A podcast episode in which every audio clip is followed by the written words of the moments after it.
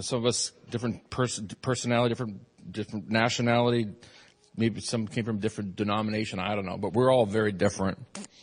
How many Christians does it take to change a light bulb? Well, if you're charismatic, only one, because your hands are already in the air.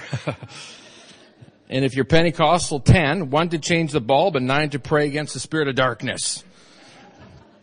And if you're Roman Catholic, none, because it's candles only. And if you're Baptist, at least 15, one to change the light bulb and three committees to approve the change and decide who brings the potato salad. if you're Episcopalian, that's Anglican, it takes eight to change a light bulb, one to call the electrician, and seven to say how much they like the old one better. If you're Lutheran, it takes none because Lutherans don't believe in change. That's not true, is it? No, no. If you're Amish, you gotta change the question. It's, what is a light bulb? so yeah, we're all different. And so God, God's got a sense of humor because uh, the church is made up of a bunch of different kind of people. And He, He calls us to all come together and to be one big happy family. And uh, you and I know the reality of it all. We're not always, we're not always a big happy family. In fact, sometimes uh, in our own little, our own family, our own family of two or three or four, we we're not happy. We are all different. What is God's intention in all this? What's He trying to do? He's trying to change us. He's trying to make us like His Son Jesus. Look what this verse says here. I'd like you to read it with me. Can you see it all right? Let's read it together. If you can't, just pretend. It'll make me feel better. Uh, let's uh, for those of you who can, who can read uh, or who can or who can see, uh, uh, and those of you who are going to just pretend. Here we go. Ready? Uh, from the very beginning, God decided that those who came to Him, and all along He knew who would, should become like His Son. So, folks, I want you to recognize something from the very beginning. God's God's plan for your life and for mine is that we would become like Jesus. And the way that he does that, the way that he makes us like Jesus is that he puts us in a family.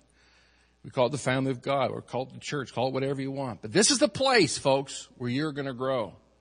And I've heard people say, you know, I don't need to go to church. I'm, I'm more mature than, than, than the average person that goes to church. I, I watch seven programs on Sunday morning. I watch Robert Schuller. Is he still in the air? He's having some trouble there with his son, isn't he? Uh, I watch, uh, I watch I watch all kinds of TV programs, and I listen to. I got my Bible and my my I've I've got my my commentaries and my Greek texts, and and I I I know Christianity like no one else. Well, let me tell you something, folks.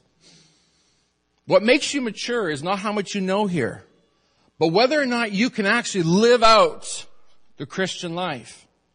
Whether or not you can practice Christianity even as Jesus lived on this earth. And so God's plan for you and for me is to become like Jesus. And the Bible's clear. You and I cannot grow spiritually on our own. God's plan is for you and I to be in a church, in a family, in a small group where we can begin to grow. When you have other people there to help you grow. That's God's plan. In fact, let's look at that uh, next verse, Scotty. This is the memory verse for today. Ready? Let's all me- let's let's memorize the memory verse for today. Ready? Here we go. Ready? Encourage each other and build each other up. Wasn't that easy? Let's try one more time. Encourage each other and build each other up. Now close your eyes and say it. Encourage each other and build each other up. 1 Thessalonians 5:11. You you memorize the verse for the for the day. So here's the thing. Here's how you're going to become like Jesus. You're going to become like Jesus by putting yourself in a position where you are encouraging and building others up and where you are encouraged and built up. That's God's plan. That's how you grow. When you encourage and build others up and when you are built up and encouraged. So I would like you, I'd like, what I'd like to do today is I'd like to teach you what you need to do in order to grow spiritually. And the way we do, the way we're going to grow spiritually is by affirming each other's worth. Affirming each other's worth. Do you know there's a whole world out there that is looking for affirmation? There's a whole world out there that's looking for someone to say, you're of value. Here's a little secret if you haven't figured this out in life already. Everybody is looking for affirmation. And people will do almost anything to get it. Isn't that true? The, the, the most popular television programs right now are what we call reality TV. You know what I'm talking about. Does everybody remember the first reality program that, called, that came out? I, this morning I said it was Survivor, but in fact I was thinking about it, and actually it's beauty pageants. It's true, isn't it? You got all these girls from all over North America. They come together, uh, actually from America, and they come together to find out who's the most beautiful and the smartest and give the best speech, et cetera, et cetera. And then there's a Miss Universe. Everybody in the world gets together and find out who's who's the most, uh, who's the best, most valuable, the most pretty, et cetera, et cetera. People people love to watch that because they identify with it. It strikes a chord in their heart. Who's going to be, who's going to be affirmed? Who's going to be told that they are more valuable, more pretty, smarter than everybody else? And so we, we got, we got a whole rash of TV programs like that. We've got Survivor, there's The Bachelor, and I haven't seen any of these, by the way. I've never seen any of them. I've seen just snippets of them, but I've never seen them to completion. They got uh, Big Brother, uh, and it goes on and on. What's happening, folks? People are looking for affirmation. It's a fundamental longing of every human being. That person sitting beside you, in front of you, behind you, is looking for affirmation. They're looking to be told that they have worth and value. And so here's the thing. Listen to me. When you and I affirm each other, when you and I affirm the people around us and, and, and make it clear to the people around us that they have value, something incredible begins to happen in, in this world. What happens is folks, you begin to show them God's kind of love. We begin to show people what Jesus was really all about. You know, people have got a really strange idea of who God is and what God's like. They think God is judgmental and condemning. And that's why some people say, I don't want anything to do with a judgmental, condemning God. That's not God. The God that I read about in my Bible is a loving, affirming Father who affirms our value and our worth. In fact, God said, you are so valuable, I'm going to send my son to die for you. And if you're the only one, if you were the only one, he would still would have sent his son to die for you. Think about that for a minute, folks. That's how valuable you are to God. This idea that God is a judgmental, condemning God is absolutely false. The God I worship is a God of great love. And you and I, as Christians, are called to represent God to a broken and hurting world. So the question is this How do I affirm people every day? Well, here's four ways for you to affirm people. First of all, I affirm a person's value or a person's worth with acceptance. Look what it says here in Romans 15 7. Can we read that together? It's really simple. Accept one. Hello? accept one another just as Christ accepted you. Now here's the thing, friends. If Christ accepted you the way you are, then your job and my job is to accept others the way they are. And you said, Pastor, you know that you don't know this guy I work with. He is a jerk with a capital J, capital E, capital R, capital K. They're obnoxious. Think about it for a minute, folks. What were you like when you first came to Jesus? If Jesus could love you and embrace you and die on the cross to take away your sin, in spite of what you were like, then our job is to accept the people in our life because the fact of the matter is, is that we're all the same in God's eyes. All equally in need of God's love, God's acceptance, God's forgiveness. Now here's the thing, folks. Here's, here's our tendency. Here, our, our tendency is to uh, put other people down. Have you noticed that? That is sort of a default setting. We, we, we criticize people, we put them down, we make fun of them. Uh, it's sad. If we're having a bad day, we, want to make sure everybody around us has a bad day too. Isn't that right? If I've had a bad day, then you're going to have a bad day. I'm going to make your life miserable.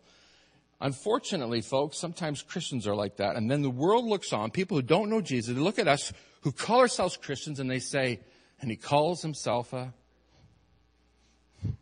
Thank you. it's true. And they call us hypocrites.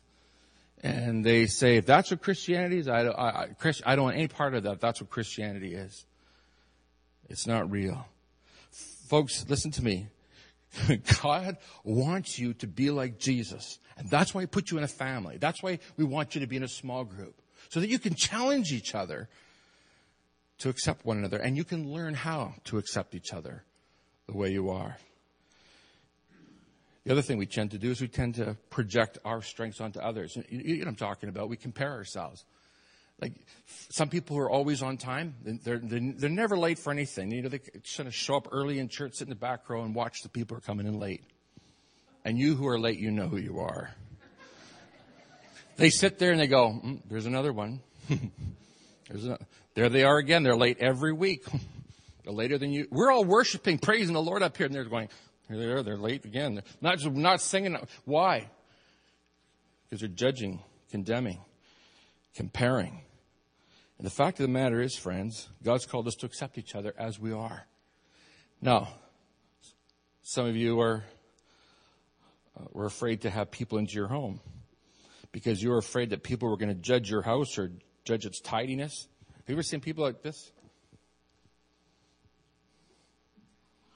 Gloria is always afraid that people would come over and do that. I've never yet seen one person do that at our house. And those who are coming to our small group tonight, don't do it. we do, we do, we don't. We compare. My house is far nicer than this. My house is far tidier than this. What is that, folks? That's not of Christ. Christ comes along and he accepts us as we are. Jesus doesn't say, in order to become a Christian, you must lose 30 pounds dye your hair so you look younger, get a facelift, and then I'll accept you. Jesus doesn't do that. He accepts us as we are. And yet we live in a world that's constantly comparing, comparing, comparing, and putting people down who don't measure up.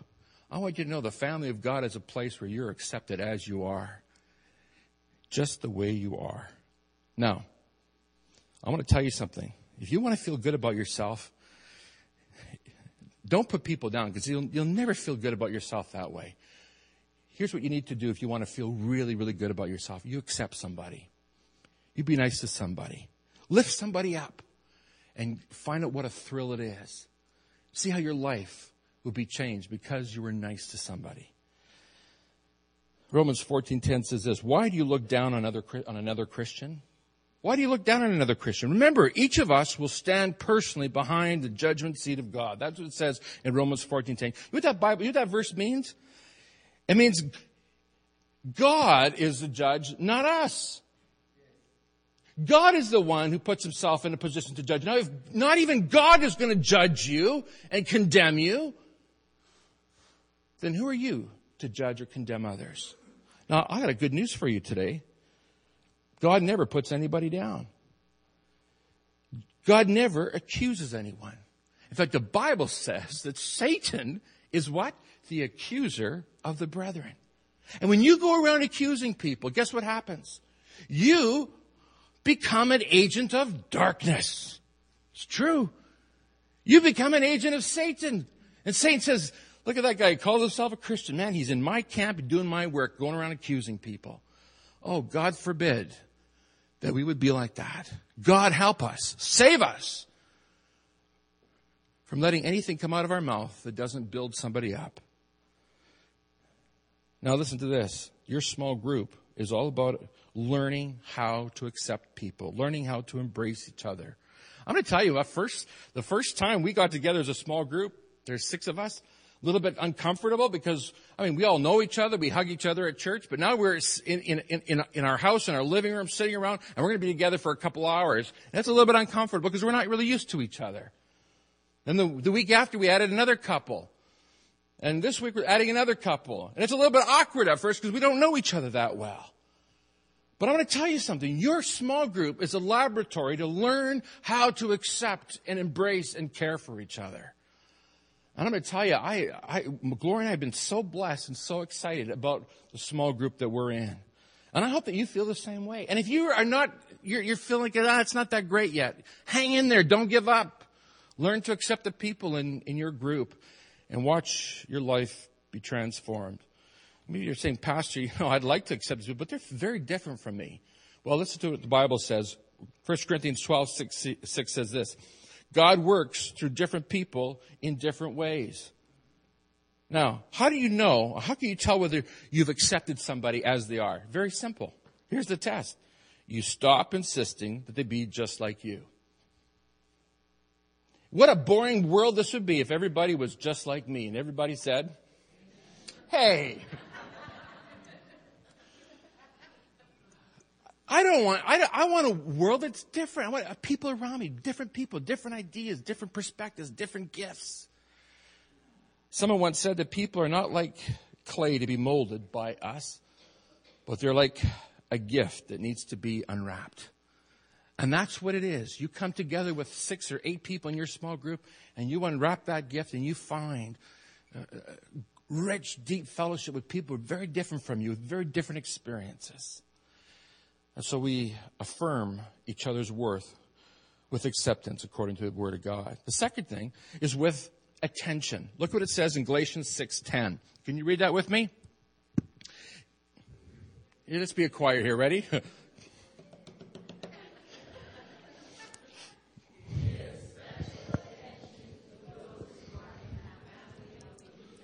Thank you. I'm losing my eyesight and I can't read the verse, so it's very helpful when you read it for me. Give attention, give special attention to those who are in the family of believers. Now I'm going to tell you something. What is a girl's best friend? Say it again. Well, well, you know, you're, you're, I mean, if you, if you listen to the media, you're right. De Beers, De Beers, the biggest, the greatest diamond merchants and sellers of all time say that diamonds are a girl's best friend, and they've been saying that since the 1940s. But the Bible says, The Bible says that a girl's best friend and a boy's best friend is focused attention. By the way, thanks for answering that the way I wanted you to answer. That's good. Focused attention, that's what you need.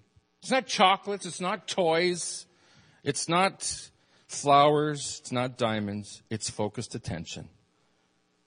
I'm going to tell you something.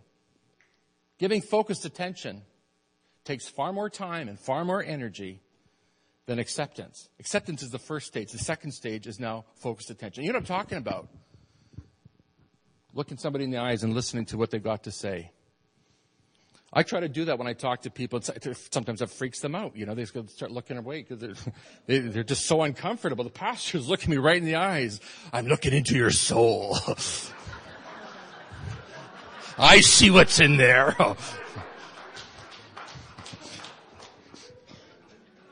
I'm taking notes. we're, we're so unused to it that we get comfortable when people actually do that. But I want, to, I want you to know something today. You can,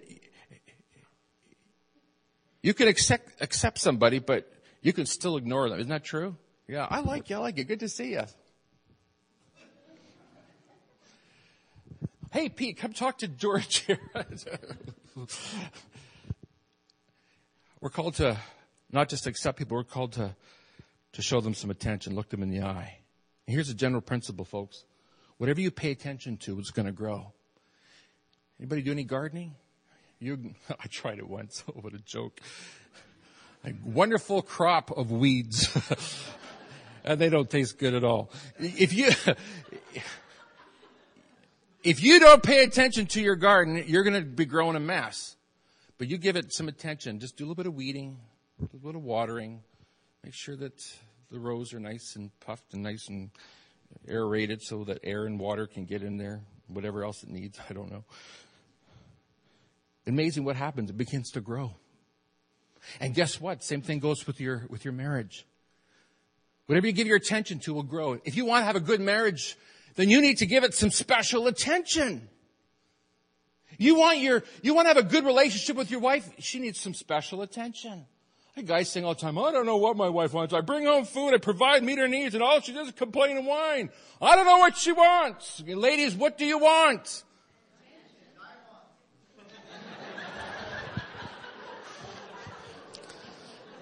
Moving right along. I'm going to get Manuel to help me preach my sermons from now on. what do your kids want? Do they want more toys? No, what they want is your attention. They want, they need your attention. Do you know what, uh, Galatians 6.10 says, give special attention to those who are in the family of believers. Why, why does it say give special attention to those who are in the family of believers? Why not just everybody? Well, I'll tell you why. Because when you belong to the family, you're in the place where God wants you to be, and God wants to make sure that His family is well taken care of. And that's one of the benefits of belonging to the family. Now, here's the thing. You can affirm people just by looking them in the eye. You can say, I value you just by listening to what they've got to say. I'm going to encourage you to do that after the service. You can't do it in here because it's too dark. But once you get out into that foyer, look somebody in the eye watch them just squirm. It'll be hilarious.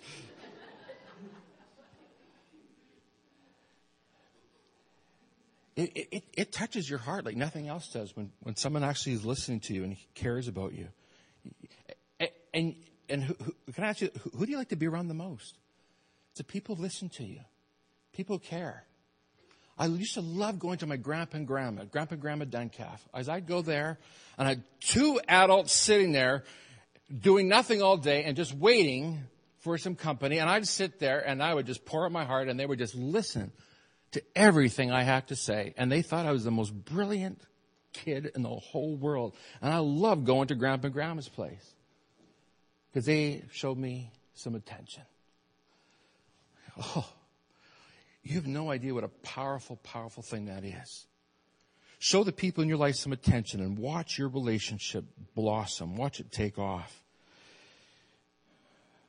Listen. Listen to what people have to say. Listen to what, what's in people's hearts. You know, one of the greatest hindrances to relationships is television and the internet. Do you know a survey was done, and, and, this is what they discovered that the average person spends five to six hours on TV and the internet. Do you know what that comes out to? 30 hours a week. That's almost like a second full time job. In, in fact, if you're working eight hours and you're on your computer and your TV for 30 hours, then you go to bed, you're not doing much of anything else.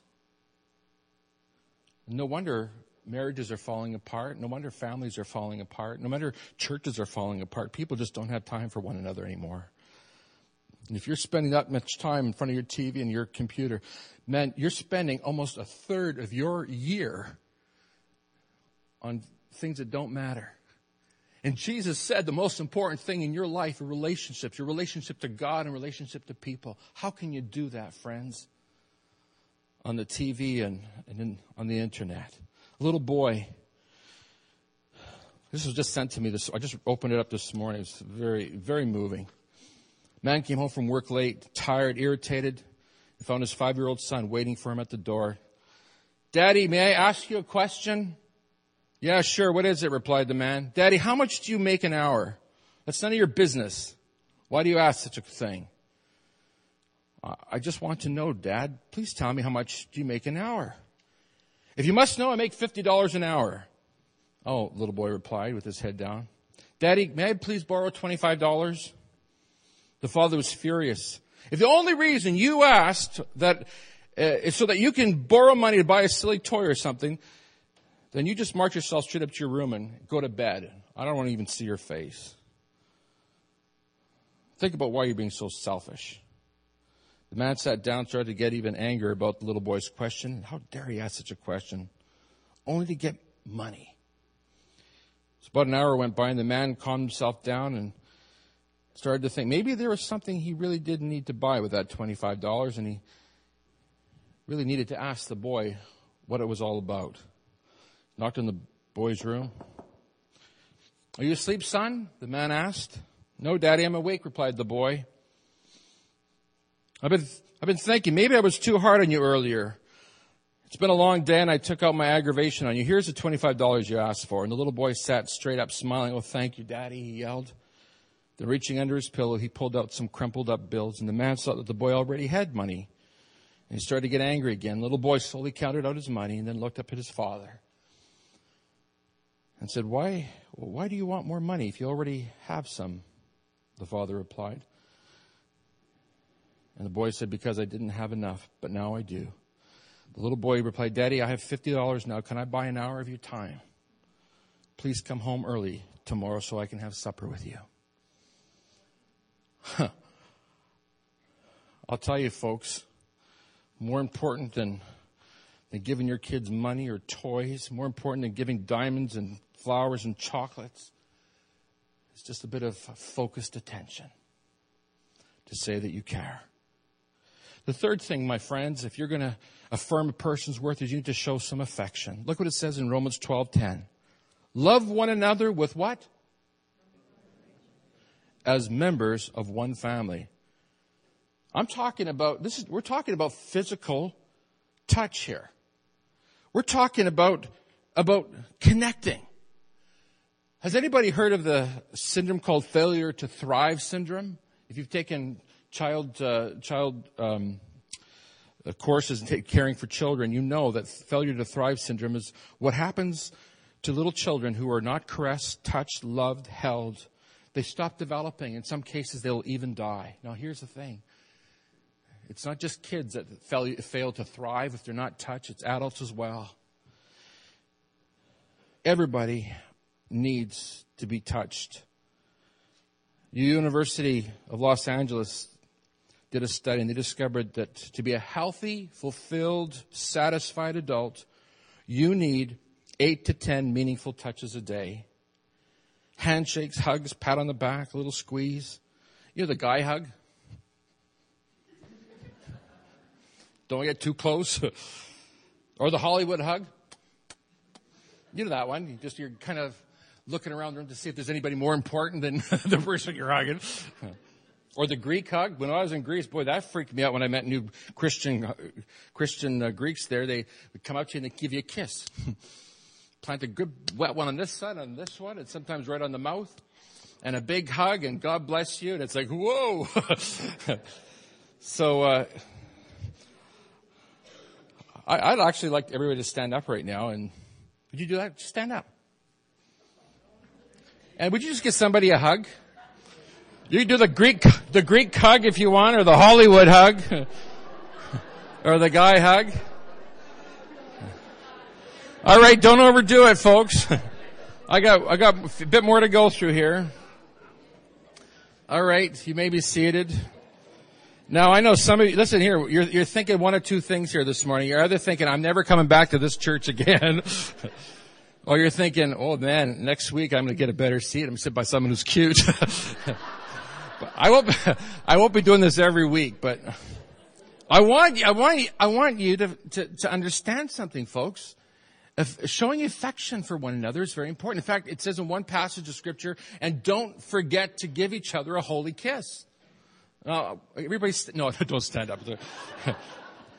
we need to experience that kind of affection because that's what it means to be a Christian. Romans 12:10 says love one another with brotherly affection as members of one family. Folks, the way that you're going to you're going to express your love for one another is not just by saying I love you, but by showing it. A hug, pat on the back. Let people know that you care. You know, I have sometimes, I've sometimes had people say to me, you know what, when I first came to this church, when you had everybody shake hands and hugging each other, it's freaking me out. what am I doing here? And after they started coming here for a while, they start to say, this is my favorite part of the service. I love that. Everybody who knows me knows I'm a hugger. I like, I just, I'm just who I am. I hug people. And sometimes I wonder as I'm hugging someone, how long does this hug have to do, have to, have to last this person?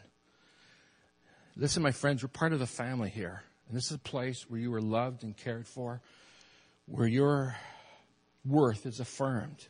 You're precious. The fourth thing I want to point out to you quickly is that we affirm a person's worth with appreciation. First Thessalonians verse, uh, chapter 5 verse 12 says, Brothers and sisters, appreciate those who work hard among you, who lead you in the Lord and teach you. You know what the word appreciation means, by the way?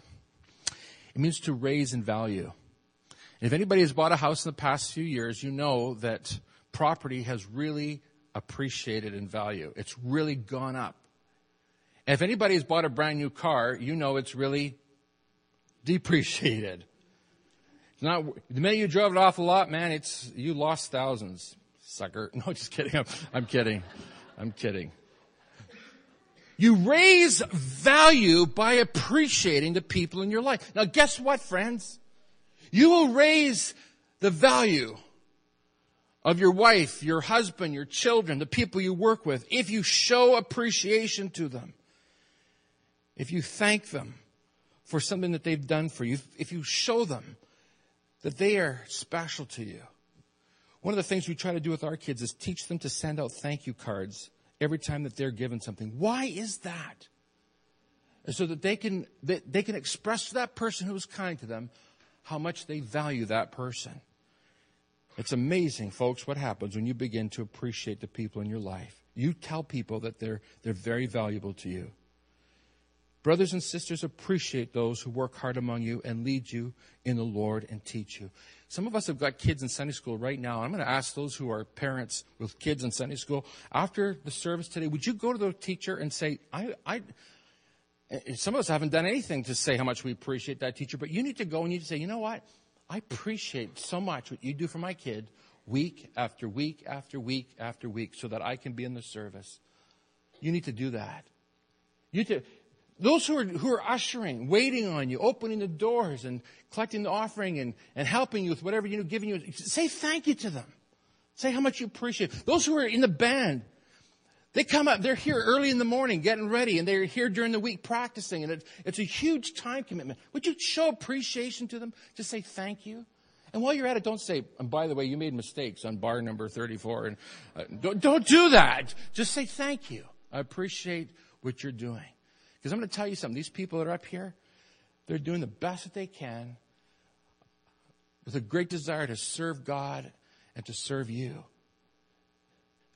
People in the cafe serving there after everybody goes home, they're the last ones out of the building. Don't you think they'd like to go for lunch? But they're there to serve you. Show appreciation. Tell them how much you love them, how much you how thankful you are. There's Scotty and Tim in that sound booth. They're early in the morning every week, week after week, month after month, year after year. I want you at the end of the service to just go to them and smother them with love.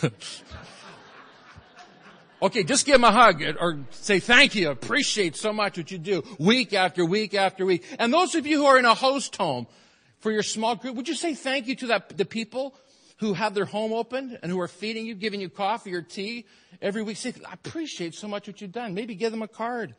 Buy them a car.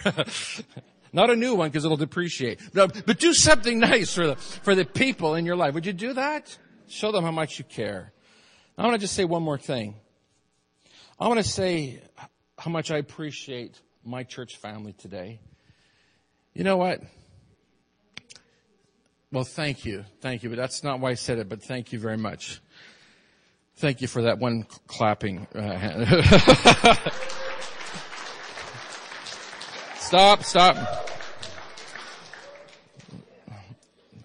I paid her to do that. Um, listen to me, listen. Here's, here's where, here's my payday. Here's, here's the, the, the greatest thing that can happen for me as a pastor is I praying and God drops in my heart the need to raise funds for broken, hurting people. And this time it was in the Philippines. And I'm thinking to myself, how can we raise enough money to get all these people off the street? And asking people to buy a $2 raffle ticket, it's not going to do the job. And I'm calculating this out and figuring out how can we do this? And I know the only way we can do it is by asking people to give a donation. $50 seems like a huge amount of money to pay for a banquet ticket. Listen, and I keep saying this and people, some people just don't get it. It's not the price of a meal. It's a donation to pay for people who don't have anything. I said, God, I'm going to take this risk. I'm going to say we're charging $50 to come to this fundraiser. And it's a huge risk because some people could say, I'm not coming. In fact, I'm going to tell all my friends, don't go and we'll protest and we'll show the pastor that he's wrong to do that. This is not sour grapes or anything, folks. I'm just telling you the risk. This is all going through my head.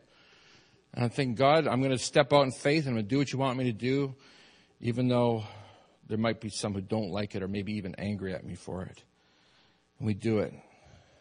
And people rally around, and this place is packed out. It's really thrilling. And we raised 32, almost $32,000 getting these poor kids off the streets. These poor kids that don't have a welfare system, they don't have, there's nothing. There's no child and family service. There's nothing. There's an empty tomb for them to sleep in. In some cases, not even that. And I say, God, thank you for this church family that I belong to. What a family. You guys, I'm so proud of this church family. I'm so proud of you. And I'm so proud that I get to be the pastor and that I get to have you as my brothers and sisters and my partners in reaching out to the world. And the people that I talked to, I talked to a business, I've told them the vision, what we wanted to accomplish, and they said, whatever, whatever your people will raise, we'll match it dollar for dollar. Those people were at the, at the banquet on Friday night. They called me on their way home. They're just out the door and on their way home. They, they couldn't resist. They picked up the phone. They said, when's the next one? We should do one every, every three months. we should do this. So you got that kind of money? We'll find it. And my heart's soaring. Folks, that's my payday. That's, that's how you express your appreciation is when you show up and say, Pastor, no matter what the cost, no matter what, no matter what the sacrifice, we're going to partner with you and we're going to make a difference in this world because we believe that that's what God's called us to do. You know what? My job as your pastor is to not make things comfortable for you. My job as your pastor is to teach you and to train you and to lead you to walk by faith. That means to do things that you wouldn't normally do.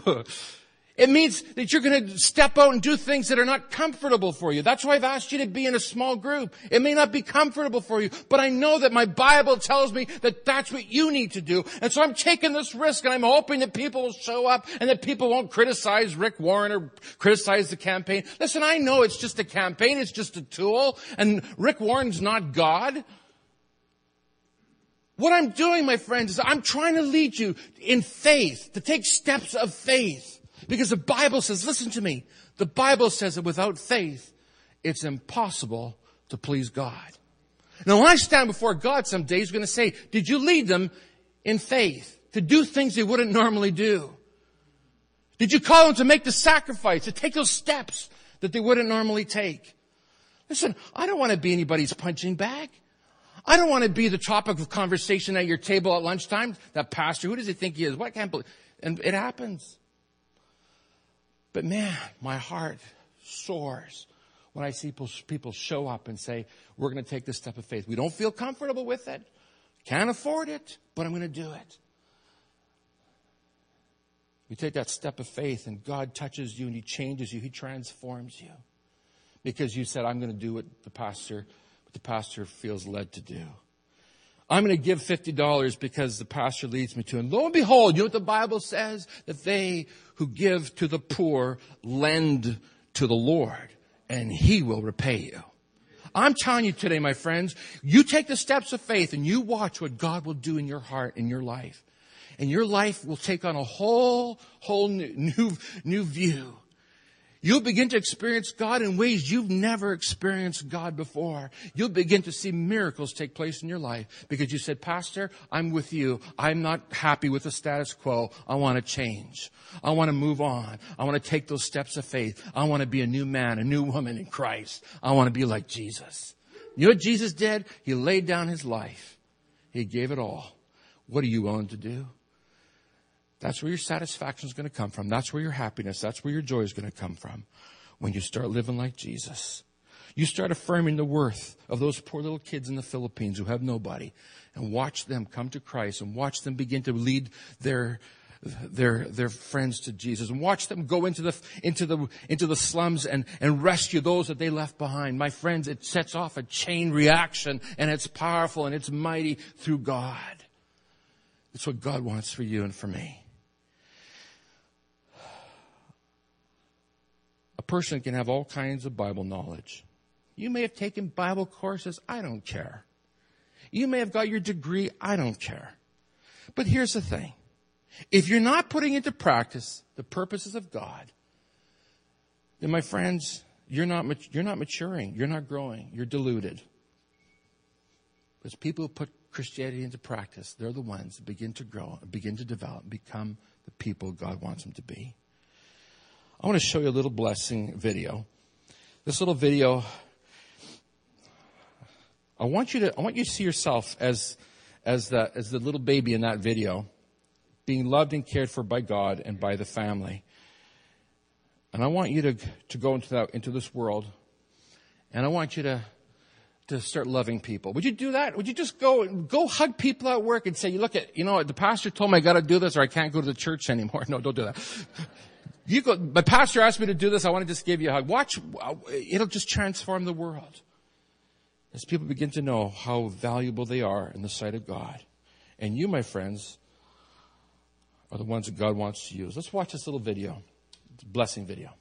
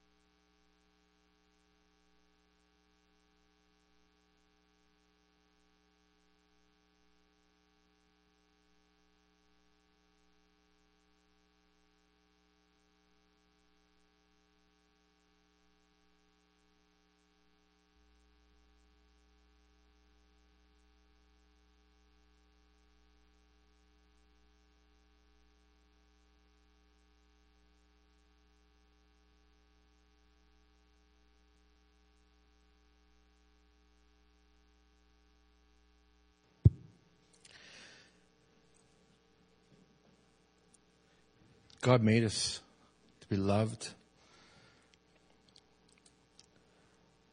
God made us to be cared for,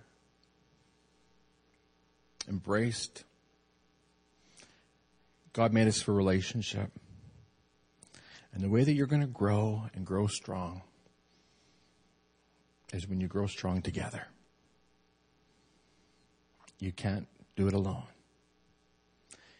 You may be very uncomfortable with the idea of drawing close to people, but can I encourage you to do it anyway? If you're not in a small group yet, it's still not too late. Sign up. We'll help you find a place. But know this It's where you're going to begin to grow.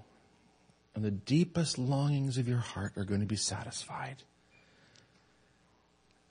Just as that little baby is caressed and loved, so each and, every, each and every one of us here today needs exactly that.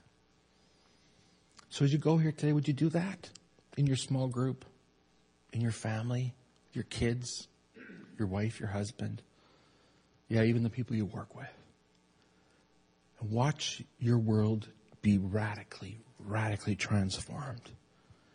It'll be changed in ways you just couldn't imagine. Would you stand with me, please? Father, we thank you right now